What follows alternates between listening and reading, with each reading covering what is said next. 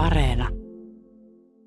Musiikki, että ne hetket kun me treenattiin, niin mä koin jotain semmoista onnea, mitä mä en ollut ikinä aikaisemmin niin kuin kokenut. Että se oli, se oli jotain niin kuin aivan mullistavaa mulle ja en mä ollut niin kuin, en olisi ikinä itse tajunnut taas, että on jotain niin kuin tämmöistäkin tapaa olla yhdessä ja oma musiikillinen tausta oli lähinnä jotkut pakolliset pianotunnit ja sitten tota, pakolliset viulutunnit ja pakollinen musiikin teoria, mutta mikään ei ollut silleen napannut mua mennessään. Tässä kuusi kuvaa ohjelmassa ollaan ä, nykytaiteilija Tellervo Kalleisen valokuvien äärellä. Niistä ensimmäinen on tuollainen värikäs perhekuva noin vuodelta 1980 ja siinä näkyy ö, kuvan vasempaan alaa reunaan ahtautuneena koko teidän silloinen perheenne tai sinun lapsuuden perheesi. Olet siellä ihan tuossa alimmassa kulmassa itse, näyttää ihan kuin olisi voikukka seppele päässä. Sitten siinä on veljesi Tero, tuollainen vähän niin kuin urheilunumerolla varustettu paita ja, ja vanhempasi Tuula ja Jukka. Minkälainen maailma teitä ympäröi? Mä oon tuossa viisivuotias ja tämä on otettu varmaan aika pian sen jälkeen, kun muutettiin Lohjalta Helsinkiin meidän me Pitäjänmäkeen, tämmöiseen rintamamiestaloon ja Tämä oli itse asiassa ainoa kuva, jonka mä löysin, jossa on niin koko perhe ja tuossa osoitteessa noihin aikoihin. Ja meidän perhehän oli hyvin tämmöinen tavallinen keskiluokkainen perhe. Äiti oli äidinkielen opettaja, isä oli ekonomisti ja tosiaan isoveli Tero, josta myöhemmin tuli semmoinen ma- maailmanmatka ja lääkäri oli esikuvani tuohon aikaan. Ja Pitäjänmäkeen liittyy kaksi semmoista asiaa, josta, jotka vieläkin tuntuu ja näkyy kovasti mun elämässä. Eli toinen on se, että toi on edelleen mun koti Eli me ostettiin toi mun vanhemmilta joitain vuosia sitten ja vanhemmat, vanhemmat sitten rakennutti oman pikkutalon siihen puutarhan toiseen, toiseen puoleen. Eli meillä on tämmöinen vähän niin kuin kahden talon yhteisö, jos voisi sanoa yhteisellä pihapiirillä ja yhteisellä koiralla nykyään. Toinen semmoinen aika iso juttu oli, että tämän postiosoitteen takia niin menin, menin sitten Pitäjämäen ala-asteella, jossa tapasin Niina Lehtosen, joka on, jonka kanssa ollaan oikeastaan yhdessä kasvettu taiteilijoina ja ihmisinä, jos näin voisi sanoa, että hän on, hän on tosiaan kanssa kuvataiteilija, asuu Berliinissä nykyään ja, ja edelleen tehdään töitä yhdessä ja ollaan tosi hyviä ystäviä. Tätä aika lähekkäin tuossa kuvassa, niin siinä välittyy semmoinen niin aika mukava yhdessäolon tunnelma. Joo, mä kans kiinnitin huomiota tuohon tuohon tota noin, niin sommitteluun, että tuntuu olevan sitä kamera-aikaa, kun oli tuommoisia ihan neljöitä noin kuvat, näyttää jotenkin tosi, tosi hassulta. Joo, no meidän perheen tunnelmasta, että se oli ainakin eihän sitä silloin ajatellut, että sitä aina pitää oma, omaa perhettä semmoisena tavallisena, että kun se on meille kaikille usein se lapsuuden perhe se referenssi johonkin NS-normaaliin, kunnes sitten alamme ehkä käymään myöhemmin keskustelua sen kanssa, että mikä onkaan normaalia. Ja se oli hyvin kulttuurimyönteinen koti, että vanhemmat siis seurasi itse kulttuuria ja äiti oli aina kirja kädessä lukemassa, kun ei ollut korjaamassa äidinkielen kokeita tai aineita – mutta mun mielestä mua ja mun veljeä ei hirveästi altistettu taiteelle, että mulla ei ole semmoinen olo, että meitä välttämättä oltaisiin tarkoituksella viety paikkoihin, että, että silloin kun musta lopulta tuli itsestäni taiteilija, niin mulla ei ollut ollenkaan semmoinen olo, että niin, että minähän olen tässä kasvanut taiteen ympärillä, ei todellakaan. Ja, mutta että se suhtautuminen oli siellä ja, ja tota, sitä arvostettiin. Ja ehkä semmoinen humaani tunnelma voisi sanoa, että, et toinen asia, mitä mä oon jälkeenpäin miettinyt, että mikä on vaikuttanut muuhun paljon, mutta mitä ei silloin ajatellut, että, että mun mielestä mun vanhemmilla oli semmoinen tapa, että ihmisistä puhuttiin aina hirveän hyvän tahtoisesti, että, että semmoista niin kuin pahan puhumista, vaikka en muista, että olisi koskaan harrastettu kotona. Ja mä oon nyt myöhemmin huomannut, että mä tuun aika huonosti voivaksi, kun, kun huomaan, että sitä välillä – välillä ihmiset ha- harrastaa, että, että se on semmoinen asia, jolle mä oon hirveän herkkä nykyään ja se saattaa ju- juontaa juurensa tonne lapsuuteen. Mainitsit jo tuon Niina Lehtosen. Hän oli siis sinun kanssasi samassa koulussa ja te ystävystyitte siellä jollakin tavoin, mutta tämä kouluun meneminen ei välttämättä ollut sulle mitenkään helppoa aluksi. Joo, tota, mä en oikein tiedä, mistä se johtuu, että mä olin hyvin semmoinen, mulla oli hirveä eksymispelko, mä en tiedä, mistä se on tullut, mä pelkäs, mä kerran vissiin eksyin jossain tuolla ihan lähistöllä mun vanhemmista. Ja siitä tuli mulle joku semmoinen monen vuoden eksymispelko, että mä niin todella aktiivisesti pelkäsin aina joka yhteydessä, että minä eksyn tai joku mun läheinen eksyy. Ja sitten mä it, olin semmoinen itkeskelijä kanssa, mä en myöskään siitä oikein tiedä, mistä se tuli, että, että mä oikeastaan itkin joka päivä koulussa pienimmästäkin syystä. Ja se mun koulu, koulun käynti alkoi silleen, että heti ekana koulupäivänä mä jotenkin onnistuin eksymään siitä luokasta, kun opettaja vei meitä ympäri koulurakennusta. Ja sehän oli sitten niin kuin semmoinen leimas sitten tosi pitkään niitä mun alaasteen vuosia, että oli ollut tämmöinen huono alku. Ja Niina, joka oli tämmöinen luokan taiteilija jo alusta asti, että oli tosi hyvä piirtäjä tämmöinen luova tyyppi, niin kun mä olin itse enemmän niin kuin kirjoittamisesta aina, että se oli mulle itse asiassa se juttu. Niina, Niina kertoi mulle jälkeenpäin, että mä olin ollut todella ärsyttävä hänen mielestä, kun mä koko ajan itkin. Ja tota, Mutta sitten, sitten jossain vaiheessa hän jotenkin lämpeni muhun ja tuli siihen tulokseen, että no mä oon nyt kuitenkin niin kuin hänen mielestä se hauskin vaihtoehto sieltä luokan valikoimasta, että, ja hän rupesi sitten aktiivisesti luomaan muuhun ystävy, ystävystymistä, miten tämä nyt sanotaan, ja meistä tulikin sitten aika erottamattomat.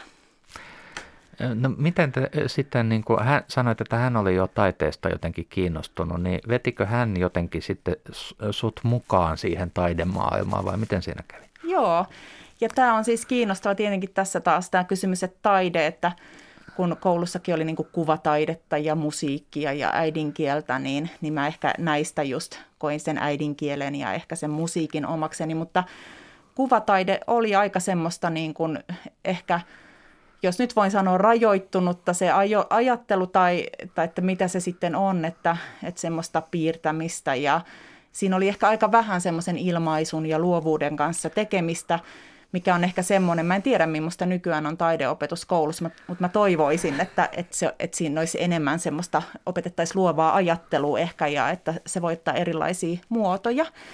Mutta se ei ollut keissi kyllä tuossa mun, mun taide, taidekuvistunneilla, niin, niin mulla tuli semmoinen ajatus, että mä en ole taiteellinen.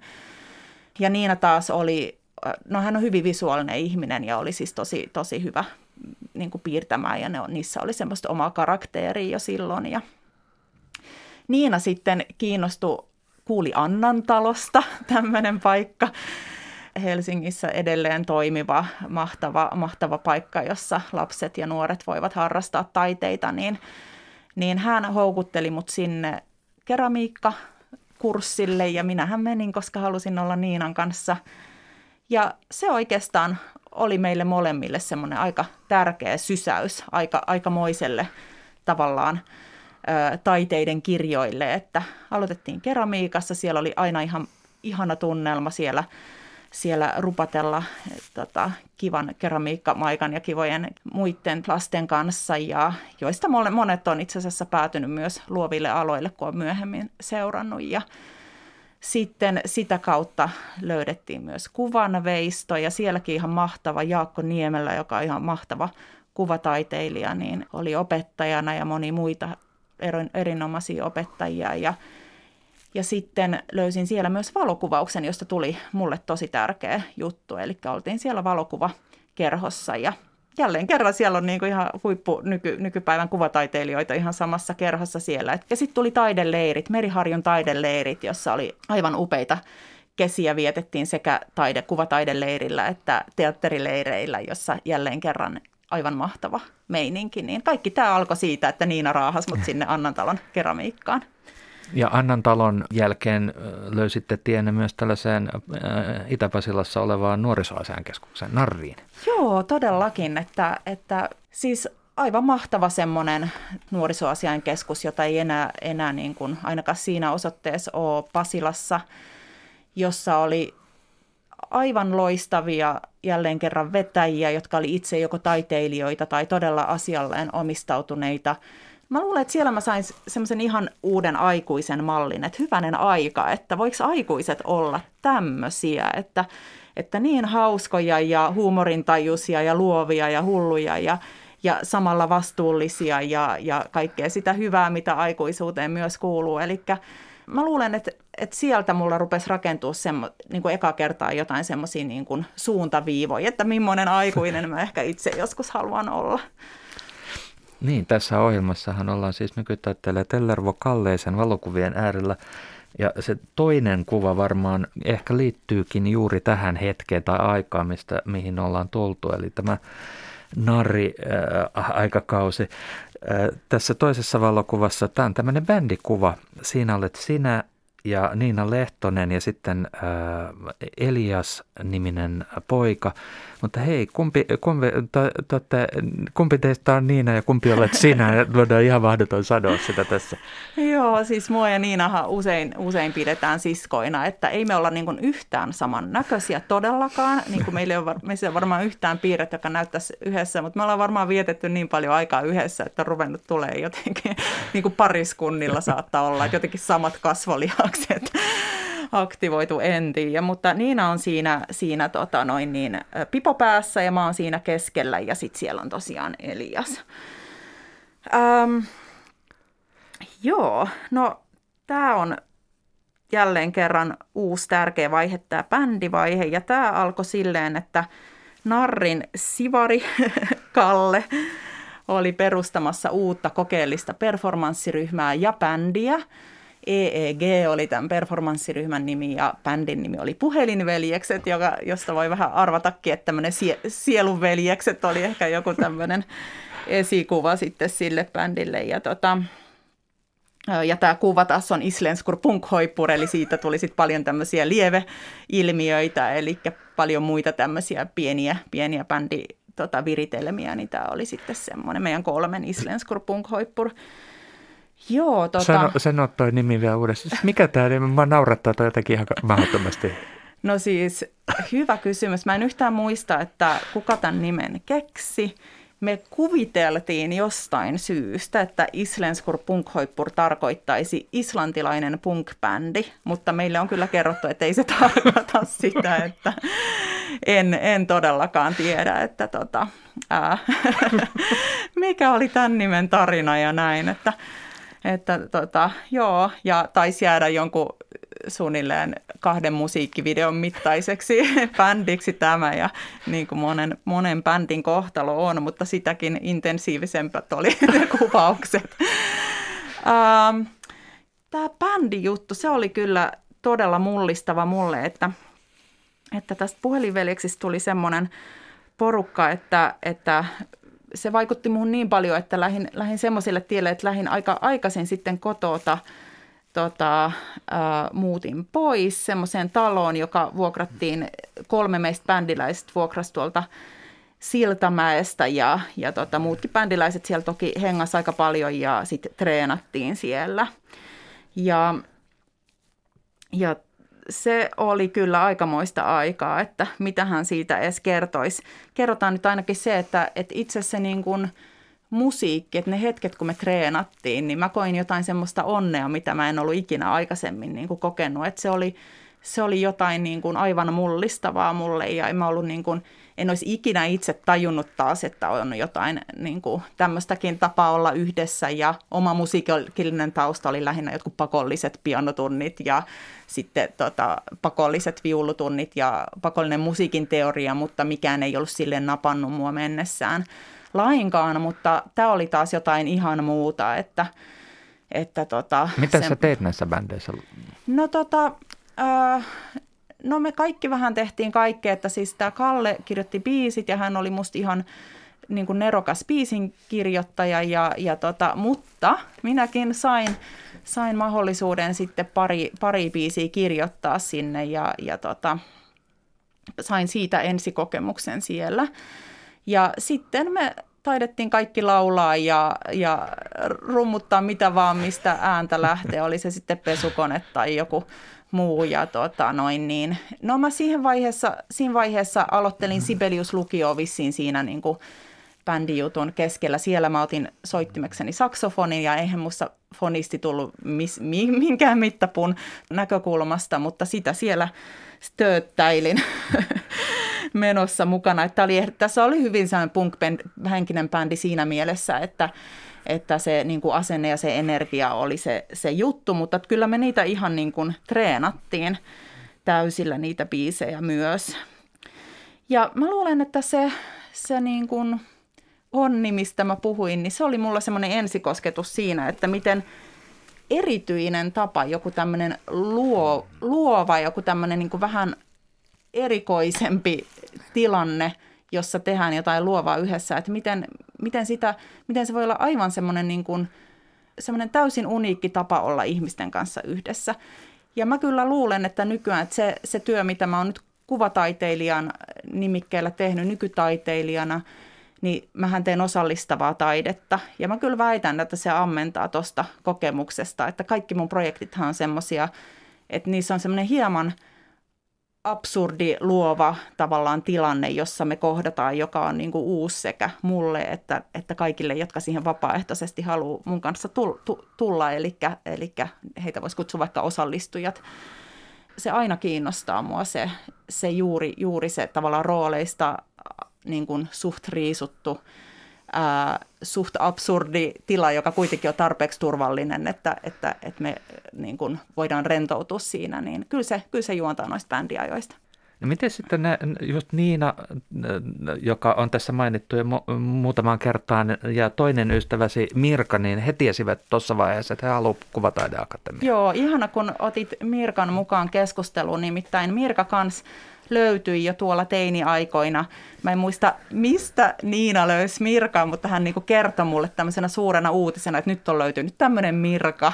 Ja sitten mä niinku juhlallisesti valmistaudun tutustua tähän Mirkaan. Ja niinhän siinä sitten kävi, että meistä tuli semmoinen kolmikko, joka edelleen tänä päivänä meillä on semmoinen joka klubi performanssiryhmä, joka, joka esiintyy, esiintyy ja tekee teoksia kolmistaan säännöllisesti. Eli Mirka on myös kuvataiteilija ja kuva, Kuvataideakatemiahan meni ensin Niina suoraan lukiosta ja sitten Mirka perässä vuoden päästä ja, ja, ja sittenhän mä jäin siihen vähän niin kuin nallikalliolle, että no mitäs mä nyt sitten teen, että mulla ei, ei itselläni, mä en jotenkin ollut edes ajatellut mitään tulevaisuuden suunnitelmia ja missään nimessä mä en ollut ajatellut, että, että, että mulla oli jäänyt kuitenkin se, että no mä en ole ku, niin kuin kuvataiteellisesti lahjakas, oli jäänyt sieltä koulun koulun taide, taidetunneilta semmoinen niin ajatus itsestäni, niin etsiskelin siinä sitten vähän omaa, omia uriani, kunnes mäkin sitten, sitten vähän niin kuin viiveellä jotenkin, jotenkin kiinnostuin.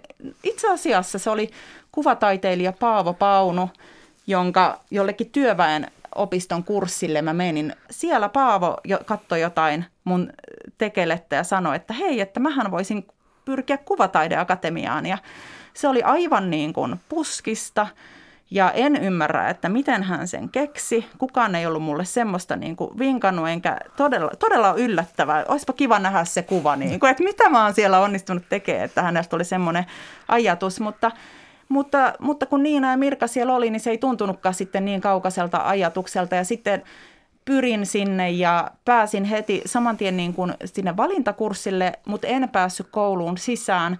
Mutta se valintokurssi, se on semmoinen kahden viikon kurssi, jossa sitten tavallaan intensiivisesti tehdään pitkää päivää ja niin kuin, ö, niiltä kuvataide akatemian opettajilta saatavia tehtäviä, niin siis se oli todella inspiroiva. Mä niin kuin siellä oikeastaan tajusin eka kertaa, että hei, tämähän on todella niin kuin makea tämä kuvataide, että ei tämä olekaan pelkästään piirtämistä, maalaamista, vaan tämä on niin kuin luovaa ajattelua ja täällä on tilaa niin kuin kaikenlaisille ihmisille, että tajusin, että se on erittäin niin kuin avoin juttu ja sitten mä sen jälkeen niin kuin siitä inspiroituneena niin todella määrätietoisesti sen niin kuin seuraavan vuoden valmistauduin vaan siihen, että seuraavaksi mennään koko, koko matka sisään asti ja, ja tota, niinpä sitten, sitten mentiinkin.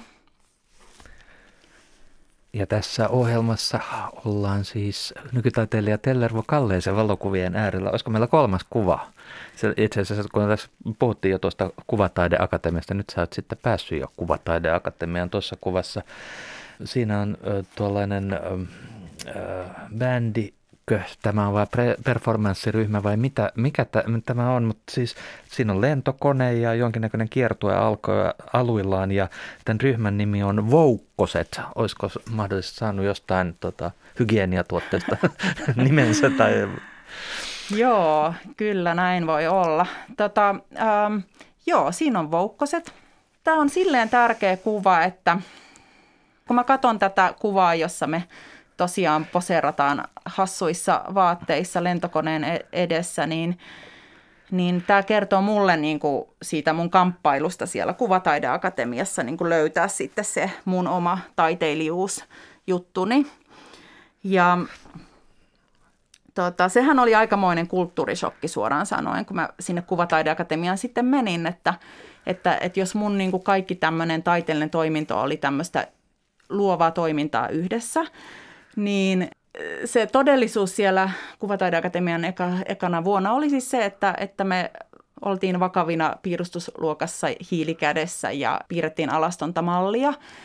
Ja eikä siinä mitään, mutta tota, mä en jotenkin yhtään tajunnut sitä juttua ja mä olin aivan niin kuin ihmeissäni ja todella levoton, niin kuin, että et missä on kaikki nämä mun uudet leikkikaverit. Että, että ehkä se oli, mitä mä niin kuin eniten odotin, että nyt tulee enemmän ihmisiä, joiden kanssa tehdä luovaa yhteistyötä. Että, että, että mä törmäsin siihen tiettyyn niin kuin, hyvin individualistisen kulttuuriin, mikä, mikä kuvataidetraditiossa on ymmärrettävästi ja, ja päähän jäi soimaan vaikka semmoiset lauseet, mitä, mitä joku, joku auktoriteetti siellä lausahti, että – että tämä ku, kuvataiteilijana olo, että se on maailman yksinäisin ammatti. Ja mä olin aivan kauhuissani, että mä oon tullut nyt kyllä, nyt on käynyt jossain väärinkäsitys. Ja, siis mitä aikaa tämä oli suurin piirtein näitä vuosia? Mun mielestä se oli 97, 97 joo, joo. joo. Ja jälkeenpäin mä oon niin kuin oppinut hirveästi arvostaa piirtämisen taitoa. Ja totta kai mä jälkeenpäin niin kuin ajattelen, että se olisi ollut hirveän hienoa, niin kuin jos mä olisin käyttänyt sen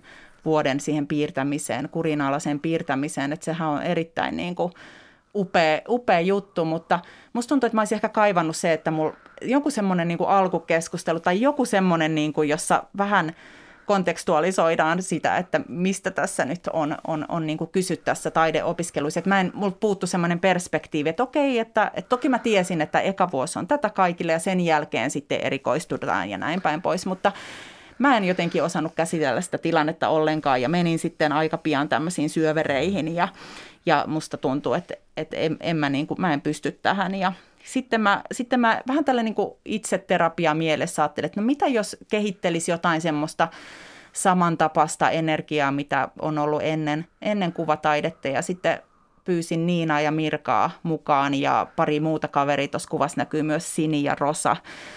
Laura, Laura puuttuu kuvasta, se oli meidän kuudes jäsen, niin, niin me ruvettiin vaan laulamaan yhdessä, koska siitä tuli hyvä olo. Kukaan ei, ei siis jotkut oli hyviä laulajia, suurin osa ei, että si, jälleen kerran siitä ei ollut kysymys, vaan vaan siitä, siitä jostain hassusta, mitä siitä rupesi sitten syntymään, kun hyvin pianhan me oltiin sitten esiintymässä tuolla Kuvataideakatemian legendaarisessa kellarissa, jossa oli paljon, paljon bileitä – ja niistähän tulikin sitten ihan semmoisia niin älyttömiä performansseja ja ja, ja sitten me jotenkin siitä kaikesta palautteesta innostuneena niin järkättiin tuossa itsellemme tuommoinen Saksan ja Itävallan kiertue ja tuossa kuvassa ollaan just lähdössä sinne. Ja sekin oli ihan niin hauska kiertue kuin vaan voi olla, että valjastettiin meidän kaikki kaverit vaan organisoimaan ihan mitä vaan keikkoja, ihan missä vaan. Ja itse tietenkin maksettiin liput, mutta, mutta leikittiin koko ajan semmoista performanssia, kun me oltaisiin jotenkin isompiakin staroja, mitä me ei missään nimessä oltu. Ja se oli hirveän voimauttavaa ja edelleen meillä on Berliinissä esimerkiksi joka klubilla niin semmoinen ihan, ihan niin kuin vakituinen yleisö, josta osa on nähnyt meidät niin kuin ihan noista päivistä asti, että siitäkin sitten lähti, lähti semmoinen hyvän kierre. Sen mä muistan, kun, kun tuon matkan jälkeen edelleen mulla oli kipuilua sen niin kuin oman, tai, että taiteilijuuteni kanssa, kun kuitenkin Niinalla ja Mirkalla oli ihan omat praktiikat, yksilöpraktiikat, ja mä olin jotenkin ainoa, jolla ei ollut mitään tämmöistä soolojuttua, ja sitten mä, sit mä ajattelin, että no mitä jos mä ottaisin enemmän semmoista tavallaan konseptuaalista vastuuta tästä voukkosista? Ja mitä jos niin kuin, jotenkin tuli semmoinen, että pitäisikö mun nyt jotenkin enemmän paneutua tähän. Ja sitten mä teinkin semmoisen projektin, että puhuin tytöt mukaan, että et, et laitetaan ilmoitus lehteen, ja jossa niin kuin kuka vaan voi kutsua meidät kotiinsa, ja sitten me siellä niin kuin esiinnytään, ja, ö, ja dokumentoidaan ne vierailut, ja sitten sit mä saan käyttää niitä, tai me saadaan käyttää niitä valokuvia ää, niin kuin teoksina, että se, et se on se diili sitten. Ja sitten ei tos nyt ollut, ei toi ollut mikään hirveän niin kuin loistava idea, mutta se oli niin kuin semmoista tietoista yritystä niin kuin tehdä, viedä tuota pidemmällä, testata meitä, luoda tilanteita, vuorovaikutuksia. Että, tämmöinen niin vähän alkeellinen idea, jossa oli kuitenkin tavallaan kaikki ne ainekset, mitkä sitten myöhemmin on ehkä jalostunut niin kuin paljon kehittyneemmiksi ideoiksi, niin näin teimme. Saimme yhden vastauksen Puistolasta, menimme sinne.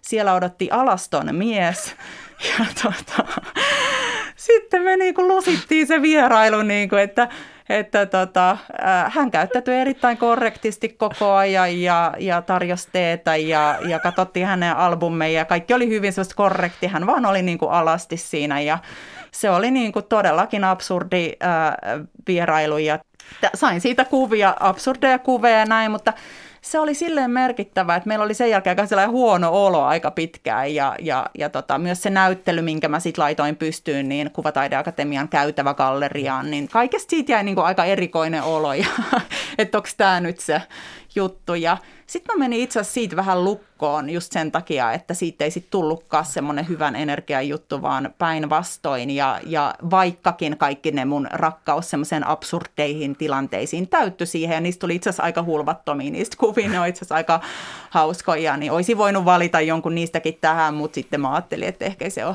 kiva, kiva tälle tota noin, niin osallistujalle, niin, niin tota, en tiedä mitä hän jälkikäteen sitten siitä ajatteli, niin ja hänen kunniaksen piti, piti sanoa, että hän itse asiassa ei ottanut meitä vastaan alasti, vaan alushousuissaan ja kysyi meiltä hyvin kohteliaasti lupa, että saisiko hän ottaa ne alushousut pois ja me annoimme hänelle luvan. Sitten mä menin tonne Saksaan vaihto Mä olin silloin jo tavannut Oliver Kohtakalleisen, tai siis silloin Oliver Kohtan, josta tuli sitten Oliver Kohtakalleinen, kun mentiin sitten paljon myöhemmin naimisiin. Ja hänen perässään tavallaan menin Saksaan ja siellä olin kahdessakin taidekoulussa samaan aikaan. Braunschweigissa ja äh, Hampurissa.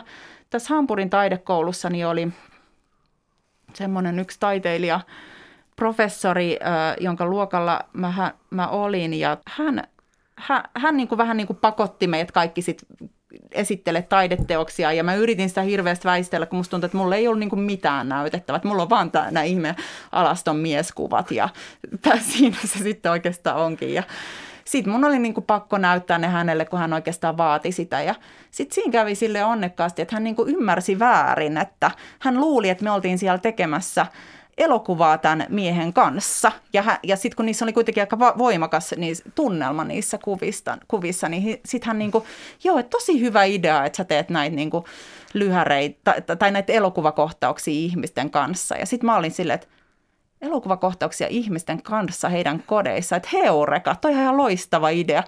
Ja siitä oikeastaan tuli mun sitten lopputyö, jota mä siitä asti tein, että In the Middle of a Movie-niminen projekti, jota sitten aloin siellä Hampurissa tekemään. Laitoin ilmoituksia ympäri kaupunkia ja kerroin, että, että, että elokuvakohtauksia kuka vaan voi, voi suunnitella omaan kotiinsa ja kutsuu mut näyttelemään heidän kanssa. Et siinä tuli tämä tärkeä kanssa, että mä en tee jotain asioita, jossa ihmiset on vain jotenkin hassusti materiaalina tai välineenä, vaan, vaan nimenomaan niin kuin kanssa yhdessä tehdään jotain, mikä on ehkä molemmille semmoista niin kuin vähän ihmeellistä, mutta jotenkin motivoivaa ja kiinnostavaa. Niin tätä sitten päädyin tekemään kuudessa maassa ja itse asiassa, itse asiassa siinä kävi vielä niin ihanasti, että että Suomen kulttuurirahastolla oli erityispalkinto, jota he jakoivat niin kuin heidän juhlavuotensa kunniaksi niin joitain vuosia, niin, joka oli semmoinen aika iso rahasumma, niin, niin, tai semmoinen yhden vuosiapurahan niin kuin, äh, summainen summa, niin, niin se toi teos sitten voitti sen. Ja, ja se oikeastaan määritti sitten sen, että mä pääsin sitten saman tien aika hienosti etenemään siinä sitten taiteilijana niin heti, heti kun valmistuin akatemiasta. Mutta aika, aika tämmöinen kuoppainen tie siihen pisteeseen oli, että ei ollut mikään ei ollut itsestään selvää. No, tässä neljännessä kuvassa nähdään sitten Oliver, joka tuolla jo mainittiinkin. Eli te tutustuitte siis Kuvataideakatemiassa. Joo, Oliver väittää kiven kovaan. Kukaan muu ei, ei ole tämmöistä ilmoitusta nähnyt, mutta että hän oli jossain Saksassa vai missä, missä ollessaan niin törmännyt tämmöiseen, että Kuvataideakatemiassa olisi tämmöinen kurssi, jonka nimi on postmoderni maastohiihto. Ja kukaan ei tosiaan, iki, niin kuin, että kaikki aina silleen, että mitä, kun Oliver selittää, että joo, siellä se luki Kuvataideakatemian tota, esitteessä, että niillä on tämmöinen kurssi, että sen takia hän sitten tästä Suomesta, mutta en sitten tiedä, että mi, mitä tässä, että onko semmoinen oikeasti oltu painettu johonkin esitteeseen, mutta osittain siitä kiinnostuneena hän tuli Suomeen vaihtoon ja, ja tota, sitten toisaalta hänen lopputyönsä niin käsitteli Jussi Kiveä ja Lauri Anttilaa ja Yr- Yrjö Hailaa, että hän, hän tuli myös tapaamaan heitä ja kirjoittamaan siis lopputyötään Hampurin taideakatemiasta ja, tai akatemiaan. Me tavattiin siinä sitten aika, aika nopeasti, kun Oliver tuli, ja, mutta me vaikutettiin kyllä niin erilaisilta sekä ihmisinä että, että kiinnostuksiltamme, että ei missään nimessä siis mikään merkki viitannut siihen, että me voitaisiin ikinä tehdä yhteistyötä, mutta, mutta siinä kävi sitten silleen, että muu ry kutsui mut performanssifestivaalinsa Amorf 03 kuraattoriksi. Ja se oli niitä aikoja, kun mä olin, mä olin tota viimeisillä opiskeluissa siellä Kuvataideakatemiassa ja se kuulosti niin haastavalta, että, että mä niin kuin ihan vaan pyysin Oliverilta apua, että lähetkö tekemään tätä mun kanssa, että, että tässä, tässä niin kuin, että varmaan meidän ihmissuhde ei kestä, jos mä nyt lähden tähän yksin mukaan. Mä olin aika semmoinen työnarkomaani noina, noina, et, toi, noina aikoina, että mä en oikeastaan osannut mitään muuta kuin tehdä noita projekteja. Kaikki mun niin kuin, ajatukset oli koko ajan jossain projekteissa ja näin, niin mä jo niin kuin tiesin, että tämä on nyt niin iso juttu, että mä kyllä tuun tästä katoamaan ihan, ihan tämän, tähän projektiin, jos ei Oliver lähde siihen niin kuin katoamaan siihen mun kanssa yhdessä. Ja, ja hän onnekseni sitten vastasi myöntyvästi ja tässä roolissa me sitten kehiteltiin semmoinen konsepti kuin mikrovaltioiden huipputapaaminen. Eli ajateltiin performanssia sille vähän laajemmin, että, että mikä, mikä on, mikä on tämmöinen valtiollinen performanssi ja toisaalta, että miten tämmöinen ele, että ihminen tai ryhmä julistautuu valtioksi ja, ja alkaa sen mukaisesti sitten toimimaan. Niin että sekin on jonkunlainen performanssi ja monethan niistä onkin siis ihan taideprojekteja, joskin ei, ei suinkaan kaikki. Toi kuva on otettu Finlandia-talosta jossa oli tämä niin avajaiskaala, jossa, ja meillä on täällä United Transnational Republic, se oli yksi näistä kuudesta mikrovaltioista, jota me kutsuttiin, niin sen, sen lippu näkyy tuolla taustalla. Ja, ja meillä oli hienot kaalaseremoniat, jälleen kerran hyvin viralliset, mutta samalla aika semmoiset absurdit seremoniat siinä. Ja sen jälkeen suur, Helsingin suurlähetystöt lähti ihanasti leikkiin mukaan monet ja tarjoili viinejä siellä Finlandia-talon puutarhassa. Ja, sitten Harakan saarelle niin festivaalin seuraaviksi päiviksi, niin nämä mikrovaltiot avasi äh, suurlähetystöt, joihin ihmiset voi tulla tutustumaan. Te sitten ryhdyitte äh, Oliverin kanssa työskentelemään muutenkin. Joo, kyllä mä niin tuossa muistan jotenkin sen hetken, kun mä itse ajattelin, että no, tämä oli tämmöinen niin yksittäinen juttu ja huh, selvittiin just ja just hengissä. Mutta sitten mä muistan, kun Oliver sanoi, että, että hei, että meidän pitää jatkaa, että me oltiin tosi hyvä tiimi. Ne oli tärkeät sanat. Kiva, että hän sanoi sen niin suoraan. Mä en olisi jotenkin itse tosiaan tajunnutkaan, että tästä kannattaa jatkaa yhdessä. Ja, ja joo, sen jälkeen me aika pian sen jälkeen kehiteltiin tämä valituskuoro-konsepti, josta sitten tulikin vähän tämmöinen yllätykseksemme vähän tämmöinen niin hitti ja virallinen ilmiö, jopa voi sanoa tälleen vaatimattomasti. Oliver on itse kotoisin Itä-Saksasta ja hän on, no eli sen jälkeen Länsi-Saksassa, Hampurissa ja Islannissa ja näin.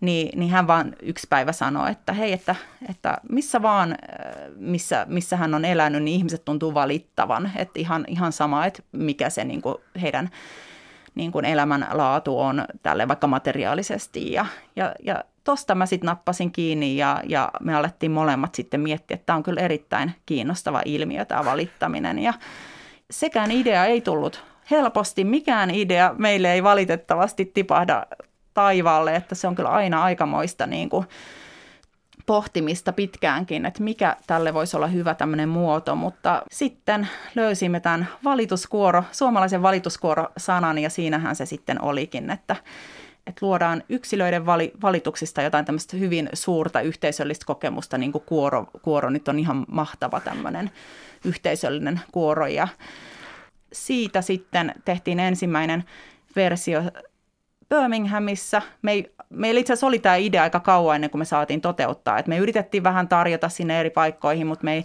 saatu sitä läpi. Ja sitten vihdoin Birminghamissa oli kaksi tämmöistä ta- taideopiskelijaa, jotka oli itse reippaasti aloittanut taiteilijaresidenssin omaan kotiinsa. Ja, ja he olivat kuulleet tästä mun In the Middle of a Movie lopputyöstä ja kysyivät, että jos mä tulisin tekemään sinnekin näitä elokuvakohtauksia, siinä vaiheessa mä en enää sitä, sitä halunnut jatkaa, niin sitten me ehdotettiin, että hei, meillä on tämmöinen konsepti. Ja hehän sitten innostui ja kiitos heidän, tämä asia lähti lentoon sitten ja sehän päätyi sitten ARS-näyttelyyn Kiasmaan ja, ja tota, siinä yhteydessä tehtiin sitten Helsingin valituskuoro ja siitähän se sitten lähti, että me itse ollaan tehty 14 tai oltu mukana 14 valituskuoron tekemisessä, mutta, mutta aika ajoissa me jo huomattiin, että tämä tämä asia lähtee nyt elää ihan omaa elämänsä ja meidän pitää antaa sen tapahtua, niin luotiin semmoinen web-sivu, jossa kerrottiin, niin kuin, että miten näitä valituskuoroja tehtiin. Yhdeksän helppoa askelta tehdä oma valituskuoro ja nythän niitä on pari sataa ympäri maailmaa ihan joka, joka kolkassa. Se on kyllä huikeaa. Tässä meidän viides kuvahan on sitten, meillä ei ole tästä valituskuoro-asiasta kuvaa, mutta meillä on tuota viides kuva on teidän oikeastaan tämmöinen, onko se uusin teos tai tuoreen ennen korona-aikaa. Tässä ollaan Kuubassa ja, ja siinä on paljon ihmisiä. Joo, se ei ole uusin, uusin teos, että uusin teos on toi, toi tota keskustelupuisto, joka avautui Raumalla tuossa syyskuussa Lönströmin taidemuseon kanssa tehtiin, mutta se syy, miksi mä valitsin just tämän Kuuba, kuvan, jotenkin toi Kuuba tuntuu, että siinä jotenkin kiteytyy tämän, tämän ammatin joku semmoinen jotain olennaista siitä, siitä, siitä suhteesta, missä tässä ollaan maailmaan ja yhteiskuntaan ja ympäristöön. Että tämä on tosiaan Havanan biennaalesta, johon meidät kutsuttiin ja Oliverhan heti kiinnostui Kuubasta, koska hän on tosiaan itse Saksasta ja heillä oli tämmöinen valtiollinen yhteys sosialistisina maina, niin tota, mutta hän ei ollut siellä ikinä ollut, että hänellä oli semmoinen selkeä niin kuin oma historia Kuubankaa toisin kuin mulla. Mä oon ylipäänsä ihminen, joka yleensä, yleensä sanoo aina kun vaan mahdollista, niin sanon kyllä kaikkeen, että tota, tota, ei ollut mitään, mitään syytä tästäkään ki- kieltäytyä, mutta vaikeita paikkoja nämä on ihan suoraan sanoen, että jos kutsutaan johonkin aivan uuteen ympäristöön, uuteen kulttuuriin tekemään teos, ja sanotaan, että me ollaan aika ankaria itsellemme, että me halutaan todellakin tehdä merkityksellistä taidetta, joka niin kuin resonoi itse, joka itsensä tuntuu merkitykselliseltä ja jossa tulee semmoinen olo siis, että, että se on jotenkin merkityksellistä niin kuin ympäristölle, että oma semmoinen sisäinen niin kuin vaatimustaso on tosi kova. Ja en tietenkään sano, että me aina onnistutaan siinä, mutta se on aina hyvin vahva pyrkimys. Että, että kyllä tä, tässä roolissa semmoinen, niin kuin, ajattelet, mitä tarpeita täällä ehkä itsellä on taist, niin kuin taustalla, että on ylipäänsä tässä ammatissa, niin kyllä semmoinen merkityksellisyyden niin kuin tarve on hyvin, hyvin vahvana siellä. Ja se ei ole siis helppoa, jos menee jonnekin tosiaan paikkaan, että mitä ihmettä me täällä tehdään tai voitaisiin tehdä taiteilijoina. Ja usein tämmöisissä, kun tekee ulkomaille uuden teoksen, niin aluksi on joku tämmöinen tutkimusresidenssi tai jakso, jolloin sitten niin kuin tutustutaan ja mietitään siellä paikan päällä ja tehtiin ihan tämmöistä tyypillistä, että juteltiin ihmisten kanssa ja vierailtiin paikoissa ja koko ajan raksuttaa päässä, että mitä ihmettä me täällä tehdään. Ja sitten me, me oltiin otettu tarkoituksella meidän niin kuin asunto lähiöstä, keskustan sijasta, että, että saataisiin semmoista käsitystä ehkä semmoiseen, semmoiseen niin kuin arkielämään siellä. Ja meidän Airbnb-emäntä oli, oli mikrobiologi, jolla oli sitten taas myös tämmöinen toinen juttu, että hän oli jostain syystä mukana tämmöisessä projektissa, että, että, että tämmöinen suomalainen porukka suunnitteli tuovansa Kuubaan paperipussituotannon, siis kaikki fasiliteetit, mitä tarvitaan tekemään paperipusseja tulimme sitten maininneeksi sen sille kuraattorille, joka meidät sinne Havannan Biennaaleen oli kutsunut ja joka oli se meidän tavallaan Bianca, se meidän paikallinen keskustelu kumppani siellä, jonka kanssa jumpattiin meidän ajatuksia ja ideoita ja näin. Sitten me todella yllätyttiin hänen reaktiosta, että hän, hän liikuttui, kun hän kuuli tästä paperipussi, mahdollisesta paperipussituotannosta Kuubassa. Ja sittenhän siitä alkoi semmoinen oikein pitkä juttu, missä hän selitti, että paperipussit on ollut erittäin tärkeä osa kuupalaisten arkea aikaisemmin. Ja nimenomaan silloin, kun Neuvostoliitto oli olemassa, ja, niin silloinhan he tuki Kuupaa tosi paljon ja toi sinne muun muassa paperipusseja ja, ja tota, oikeastaan kaikki pakattiin paperipusseihin. Ja kuupalaiset oli jo silloin ihan mielettömän luovia kierrättäjiä, niin kuin he ovat tänäkin päivänä, että ihan mieletöntä niin kuin tietotaitoa, että miten, miten uusio käyttää asioita, toki niin kuin olosuhteiden pakosta, että, että, mutta kuulemma jo silloin, silloin ihmiset keksi siis vaikka mitä käyttöä paperipusseille. Että se oli semmoinen hyvin, hyvin vahva elementti arjessa. Mutta sitten kun Neuvostoliitto hajosi, niin paperipussit kuulemma hävisi niin kuin ihan saman tien ja sinne tuli niitä ikäviä ohuita muovipusseja tilalle. Tämä Bianca, kuraattori Havanan Biennaalesta, kertoo, että monet on ihan säästänyt näitä paperipusseja tämmöisenä niin kuin nostalgia-esineinä, niin hän koki se jotenkin ihan hirveän niin kuin, niin kuin voimakkaana sen ajatuksen ja symbolisena sen ajatuksena, että sinne tulisikin niin kuin oma paperipussituotanto. No, sitten yllättäen tästä tuli meidän teos sitten, että sittenhän se teos oli semmoinen, että me tilattiin paikallisilta ajattelijoilta ja taiteilijoita ja aktivisteilta ja ekonomisteilta yhdeksältä yhteensä, niin pieni teksti, jossa he niin kuin omasta näkökulmastaan pohtii Kuuban yhteiskuntaa, niin nimenomaan paperipussin näkökulmasta. Ja sitten me nämä tekstit painatettiin Suomessa paperipusseihin ja vietiin Kuuban 100 000 paperipusseja, jossa oli näiden paikallisten ajattelijoiden tekstejä ja tässä kuvassa sitten nämä niin kuin paikalliset koululaiset niin, äh, saivat tehtäväksi levittää niitä toreille ja turuille ja, ja ilmaiseksi ja, jakaa sitten ja, ja, ja niihin sitten torimyyjät voi tämän, tämän pakkailla asioita sitten. Joo. No, nyt on viisi kuvaa nähty. Miten kuudes kuva, sehän olisi sitten sellainen, mitä ei ole otettu vielä. Että onko sulla mielessä jotakin sellaista kuvaa, joka pitäisi ottaa? No siis mitä mä oon nyt miettinyt mun elämästä, että mä oon että semmoinen ehkä hassu yhdistelmä, että mä oon ollut aika semmoinen impulsiivinen aina ja lähtenyt helposti juttuihin mukaan. Ja mä en ole koskaan niin kuin jäänyt hirveästi miettiä jälkeenpäin, että oliko tämä nyt hyvä, hyvä, hyvä tai huono päätös. Mutta sitten mä oon samalla ollut hirveän niin kuin sitoutunut asioihin, että mitä tahansa mä oon aloittanut, niin, niin, niin kyllä mä sen nyt tästä, tästä, kun mitä mä oon noin neljä vitonen, niin huomaan, että mä oon ollut tosi uskollinen myös kaikille niille hyville jutuille, jotka mä oon joskus aloittanut, että enkä ole luovuttanut, että, että silleen, jos mä nyt vaan tälleen ajattelen ääneen, niin ehkä mä tulevaisuuden kuvassakin toivoisin, että näkyy edelleen se sitoutuminen näihin, näihin asioihin. Mä toivon, että mä en koskaan väsy taiteen tekemiseen, että tässähän on todellakin omat haasteensa, jos miettii ihan tämmöisenä niin kuin, niin kuin ammat, ammattillisena ja tämmöisenä niin kuin tal- taloudellisena niin kuin juttuna. Mä toivon, että, mä, niin kuin tulevaisuuden, että se tulevaisuudenkin kuva on jonkun uuden innostavan taideteoksen ääreltä ja mä toivon, että, että siinäkään mä en ole yksin jonkun mestariteoksen edessä poseeraamassa, vaan mä toivon, että tämä jatkuu, tämä asia, että nämä teokset on aina tämmöisiä niin kuin yhdessä kasvaamisia ja kohtaamisia, josta jotenkin säteilee jotain ympäristöä vähän kaue, kauemmaskin kuin, kuin niihin ihmisiin, jotka siinä on ollut ytimessä sitä tekemässä, mutta mitä siinä kuvassa näkyy, niin, niin se on varmasti monen tuskasen ja monen keskustelun ja pohtimisen läpikäynyt prosessi, ja, mutta siinä on varmasti ihmisiä, absurdin taidekokemuksen äärellä, mutta en tiedä mitä siinä näkyy.